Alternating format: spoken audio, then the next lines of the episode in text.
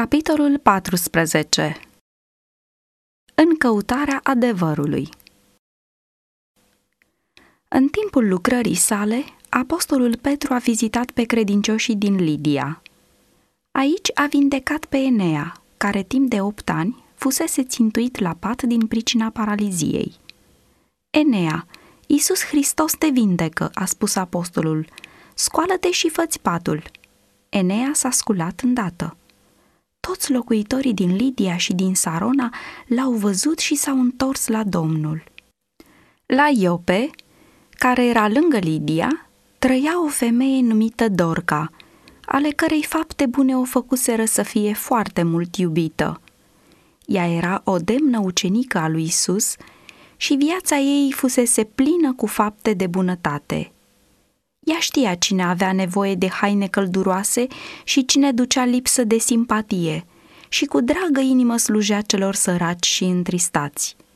Degetele ei iscusite erau mult mai active decât limba ei. În vremea aceea s-a îmbolnăvit și a murit. Biserica din Iope a simțit lipsa ei și, auzind că Petru se găsea la Lidia, credincioșii au trimis soli la el ca să-l roage, nu pregeta să vii până la noi. Petru s-a sculat și a plecat împreună cu ei. Când au sosit, l-au dus în odaia de sus. Toate văduvele l-au înconjurat plângând și i-au arătat hainele și cămășile pe care le făcea Dorca pe când era cu ele. Ținând seama de viața de slujire pe care o trăise Dorca, nu este câtuși de puțin de mirare că ei plângeau și lacrimi fierbinți cădeau pe trupul ei neînsuflețit. Pe când privea la tristețea lor, inima apostolului a fost cuprinsă de milă. Apoi, după ce a cerut ca prietenii care plângeau să fie scoși din cameră, el a îngenunchiat și s-a rugat fierbinte lui Dumnezeu ca să readucă la viață și sănătate pe Dorca. Întorcându-se spre trupul ei, el a spus, Tabita, scoală-te! Ea a deschis ochii și, când a văzut pe Petru, a stat în capul oaselor. Dorca fusese de mare ajutor bisericii și Dumnezeu a socotit potrivit a o aduce înapoi din țara vrăjmașului, pentru ca priceperea și puterea ei să poată fi mai departe o binecuvântare pentru alții și, de asemenea, pentru ca prin această manifestare a puterii sale, lucrarea lui Hristos să fie întărită. Pe când Petru era încă la Iope, el a fost chemat de Dumnezeu să ducă Evanghelia lui Corneliu în cezarea. Corneliu era un sutaș roman. El era de neam bogat și nobil prin naștere și deținea o poziție de încredere și cinste – deși prin naștere, creștere și educație era păgân, totuși, prin legătura lui cu iudeii, ajunsese să dobândească cunoștința despre Dumnezeu și îi se închina cu o inimă credincioasă, dovedindu-și sinceritatea credinței prin mila pe care o avea față de cei săraci. Pentru binefacerile lui era cunoscut atât în împrejurimi, cât și în locurile depărtate – și viața lui neprihănită îl făcuse să se bucure de un nume bun, atât printre iudei cât și printre neamuri. Influența lui era o binecuvântare pentru toți aceia cu care venea în contact. Raportul inspirat îl descrie ca fiind cucernic și temător de Dumnezeu, împreună cu toată casa lui.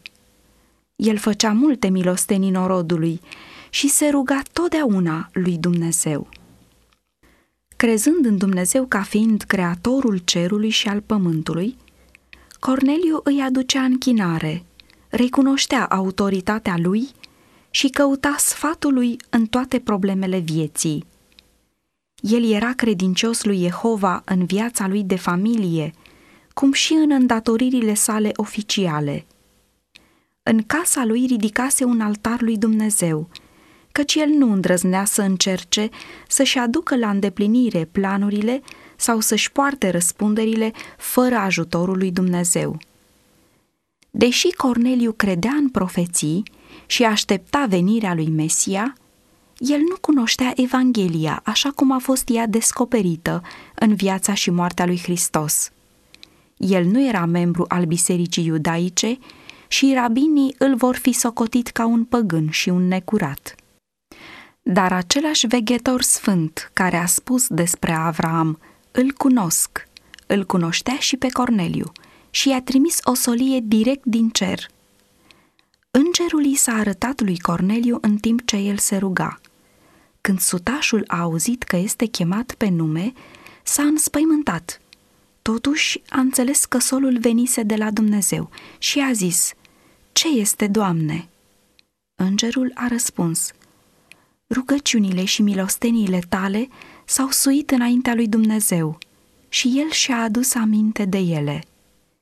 Trimite acum niște oameni la Iope și cheamă pe Simon, zis și Petru. El găzduiește la un om numit Simon Tăbăcarul, a cărui casă este lângă mare. Felul lămurit în care au fost date aceste îndrumări, prin care s-a amintit chiar și ocupația omului la care stătea Petru, dovedește faptul că cerul cunoaște istoria și ocupația oamenilor în fiecare moment din viață. Dumnezeu cunoaște viața și ocupația lucrătorului umil, tot la fel cum cunoaște și viața împăratului pe tronul lui. Trimite acum niște oameni la Iope și cheamă pe Simon. În felul acesta, Dumnezeu a scos în evidență modul în care privește el lucrarea Evangheliei și biserica sa organizată. Îngerul nu a fost însărcinat să spună lui Corneliu istoria crucii. Un om, supus ca și sutașul slăbiciunilor și ispitelor, trebuia să fie acela care să-i spună despre Mântuitorul cel răstignit și înălțat. Ca reprezentanți ai săi printre oameni, Dumnezeu nu alege îngeri care nu au căzut niciodată, ci ființe omenești, oameni având aceleași patimi ca și cei pe care doresc să-i salveze. Hristos a luat trup omenesc pentru a putea veni în contact cu oamenii. Era nevoie de un mântuitor divin omenesc pentru a aduce lumii mântuirea. Și bărbaților și femeilor le-a fost încredințată însărcinarea sacră de a face cunoscut bogățiile nepătrunse ale lui Hristos. Efeseni 3 cu 8 În înțelepciunea sa, Domnul aduce pe aceia care caută adevărul și îi pune în legătură cu semeni de lor care cunosc adevărul. Este planul cerului acela ca cei care au primit lumina să o împărtășească celor ce se află în întuneric.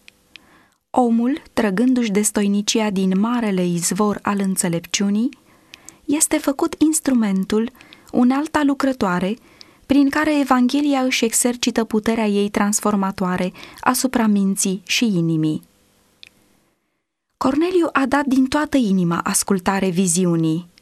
După plecarea îngerului, sutașul a chemat două din slugile sale și un sutaș cu cernic din aceia care îi slujeau în tot timpul. Și după ce le-a istorisit totul, i-a trimis la Iope. Îngerul, după ce a avut convorbirea cu Corneliu, s-a dus la Petru, la Iope. În vremea aceea, Petru se ruga pe acoperișul casei sale și citim că l-a ajuns foamea și a vrut să mănânce. Pe când îi pregăteau mâncarea, a căzut într-o răpire sufletească. Petru flămânzise nu numai după hrana fizică. Fiind pe acoperișul casei, el putea vedea cetatea Iope și ținutul înconjurător – și aceasta îl făcea să flămânzească după mântuirea semenilor lui. El avea o arzătoare dorință de a le prezenta din scripturi profețiile cu privire la suferințele și moartea lui Hristos. În viziune, Petru a văzut cerul deschis și un vas ca o față de masă mare, legată cu cele patru colțuri, coborându-se și slobozindu-se în jos pe pământ. În ea se aflau tot felul de dobitoace cu patru picioare și târătoare de pe pământ și păsările cerului. Și un glas i-a zis, Petre, scoală-te, taie și mănâncă. Nici de cum, doamne, a răspuns Petru, căci niciodată n-am mâncat ceva spurcat sau necurat. Lucrul acesta s-a făcut de trei ori și îndată după aceea vasul a fost ridicat iarăși la cer. Viziunea aceasta îi aducea lui Petru atât mustrare cât și învățătură. Ea îi descoperea planul lui Dumnezeu, că, prin moartea lui Hristos, neamurile aveau să ajungă a fi împreună moștenitoare cu iudeii la binecuvântările mântuirii. Căci până la data aceea, niciunul dintre ucenici nu predicase Evanghelia la neamuri. În mintea lor, zidul despărțitor de la mijloc, prăvălit prin moartea lui Hristos, încă mai dăinuia și toate străduințele lor se mărginiseră numai la iudei, fiindcă ei considerau neamurile ca neavând parte de binecuvântările Evangheliei.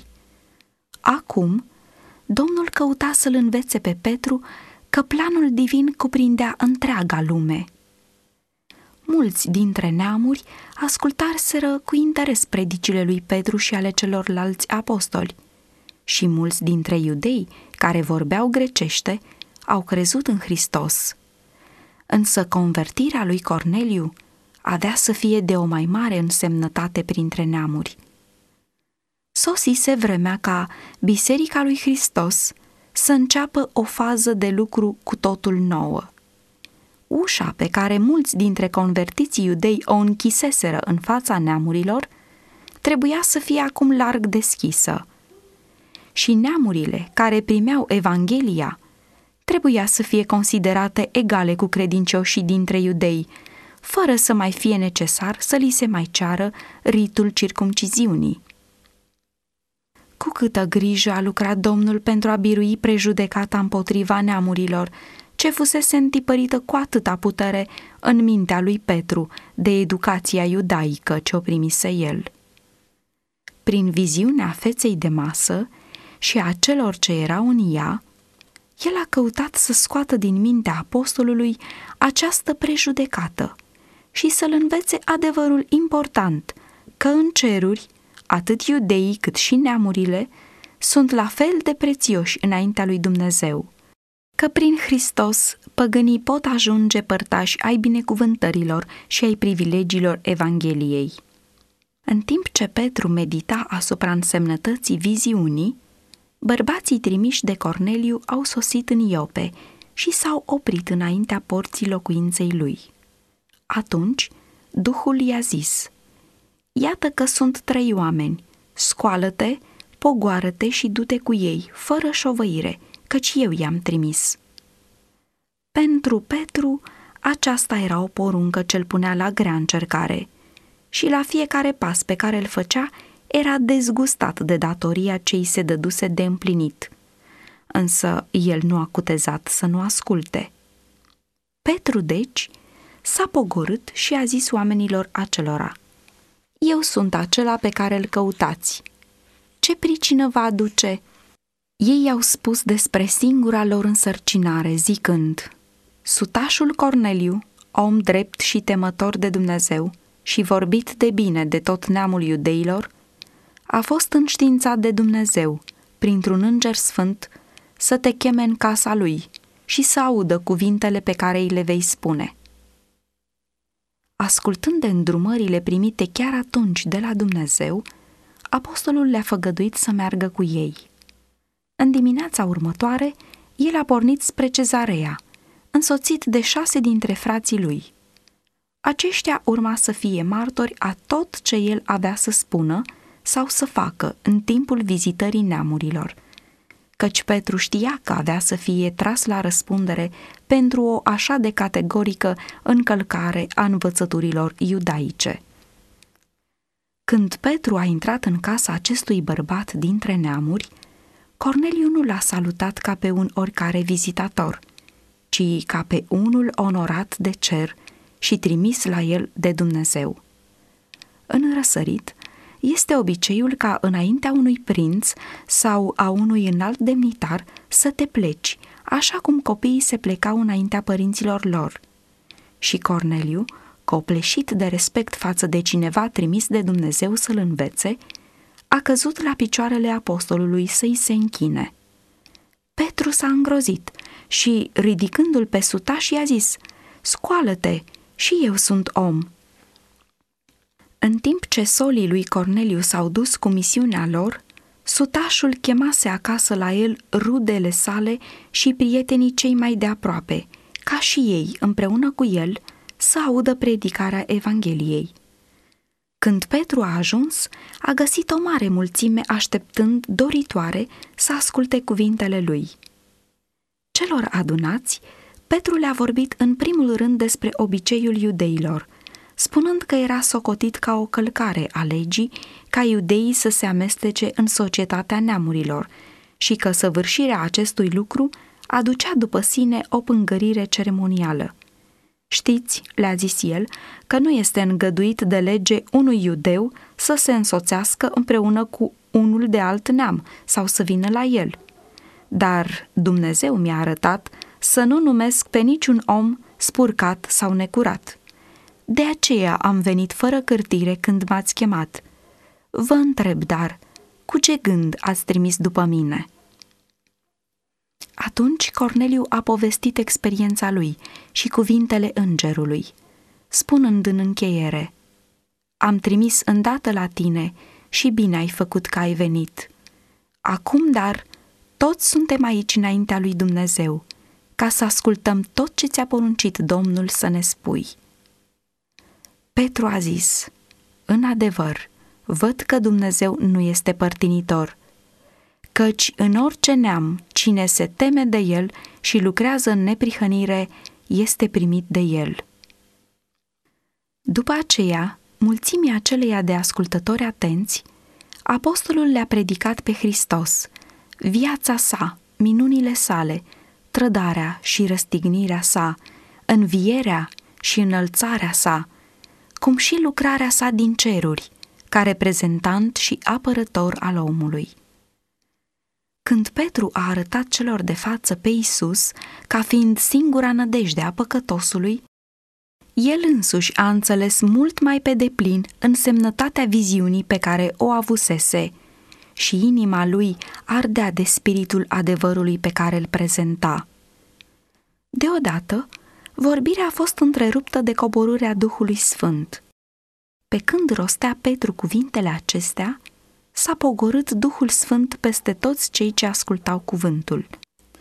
Toți credincioșii tăiați împrejur, care veniseră cu Petru, au rămas uimiți când au văzut că darul Duhului Sfânt s-a revărsat și peste neamuri, căci îi auzeau vorbind în limbi și mărind pe Dumnezeu. Atunci Petru a zis, se poate opri apa ca să nu fie botezați aceștia care au primit Duhul Sfânt ca și noi? și a poruncit să fie botezați în numele Domnului Isus Hristos. În felul acesta a fost dusă Evanghelia la aceia care fusese răstrăini, făcându-i împreună părtași cu sfinții și membrii ai casei lui Dumnezeu. Convertirea lui Corneliu și a casei lui alcătuia primele roade ale unui seceriș ce urma să fie adunat. Din această casă mult cuprinzătoarea lucrare a Harului s-a răspândit în această cetate păgână. Astăzi, Dumnezeu caută suflete atât printre cei de sus, cât și printre cei de jos. Sunt mulți asemenea lui Corneliu, oameni pe care Domnul dorește să-i alăture lucrării sale din lume. Simpatiile lor sunt legate de poporul lui Dumnezeu, însă legăturile care îi țin de lume îi țin cu tărie – pentru a lua poziție pentru Hristos, se cere curaj moral din partea lor. Trebuie să se depună străduințe deosebite pentru aceste suflete care sunt într-o așa de mare primejdie din pricina răspunderilor și legăturilor lor de societate. Dumnezeu cheamă lucrători umili și zeloși, care să ducă Evanghelia la clasele cele mai de sus minuni vor fi săvârșite în convertiri sincere, minuni care nu se zăresc acum. Oamenii cei mai mari ai acestui pământ nu sunt mai presus de puterea unui Dumnezeu ce lucrează prin minuni.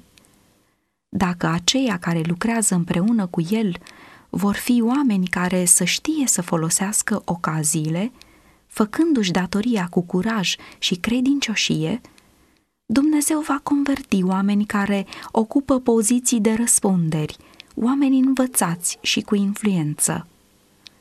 Prin puterea Duhului Sfânt, mulți vor primi principiile divine. Convertiți la adevăr, ei vor deveni unelte în mâna lui Dumnezeu pentru a transmite și altora lumina. Ei vor avea o povară deosebită pentru alte suflete din această clasă neglijată. Timp și bani vor fi consacrați lucrării Domnului și noi destoinicii și puteri se vor adăuga bisericii. Deoarece Corneliu trăise în ascultare de plină de toată învățătura primită, Dumnezeu a rânduit în așa fel lucrurile, încât i s-a făcut cunoscut mai mult adevăr. Un sol din curțile cerești a fost trimis atât la ofițerul roman, cât și la Petru, pentru ca sutașul Corneliu să poată ajunge în legătură cu cineva care putea să-l conducă la o lumină mai mare.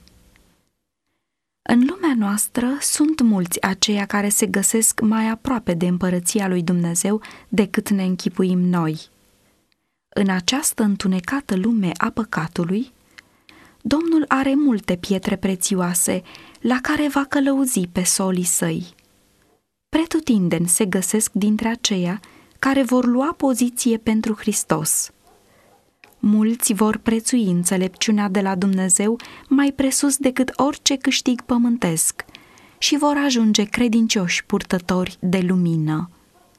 Constrânși de iubirea lui Hristos, ei vor determina pe alții să vină la El. Când frații din Iudeia au auzit că Petru intrase în casa unuia dintre neamuri și a predicat celor adunați acolo, au fost surprinși și s-au simțit jigniți. Ei se temeau ca nu cumva un asemenea curs al lucrurilor, care lor li se părea îndrăzneț, să aibă drept urmare zădărnicirea propriei lor învățături. La prima ocazie, când l-au întâlnit pe Petru, l-au întâmpinat cu aspră mustrare zicând Ai intrat în casă la niște oameni netăiați împrejur și ai mâncat cu ei – Petru le-a pus în față întreaga situație. Le-a istorisit experiența sa în legătură cu viziunea și a susținut că, prin aceasta, el a fost îndrumat să nu mai facă deosebirea ceremonială dintre circumcis și necircumcis și nici să nu mai socotească pe cei dintre neamuri ca fiind necurați. El le-a vorbit despre porunca ce-i fusese dată de a merge la neamuri despre venirea solilor, despre călătoria sa la cezarea și despre întâlnirea cu Corneliu. El le-a relatat esența convorbirii sale cu sutașul, în timpul căreia acesta din urmă îi vorbise despre vedenia prin care a fost îndrumat să trimită după Petru. Cum am început să vorbesc, a zis el, povestind experiența sa, Duhul Sfânt s-a pogorât peste ei ca și peste noi la început. Și mi-am adus aminte de vorba Domnului, cum a zis, Ioan a botezat cu apă, dar voi veți fi botezați cu Duhul Sfânt. Deci, dacă Dumnezeu le-a dat același dar ca și nouă, care am crezut în Domnul Isus Hristos, cine eram eu să mă împotrivesc lui Dumnezeu? Auzind acest raport, frații n-au mai zis nimic. Convinși că umblarea lui Petru era întru totul împlinirea planului lui Dumnezeu și că prejudecățile și exclusivismul lor erau cu totul potrivnice spiritului Evangheliei, ei au preamărit pe Dumnezeu zicând Dumnezeu a dat deci și neamurilor pocăință, ca să aibă viață. În felul acesta, fără să fie discuții între ei, prejudecata a fost înfrântă. Exclusivismul statornicit prin obișnuința de veacuri a fost părăsit și s-a deschis calea ca Evanghelia să fie vestită la neamuri.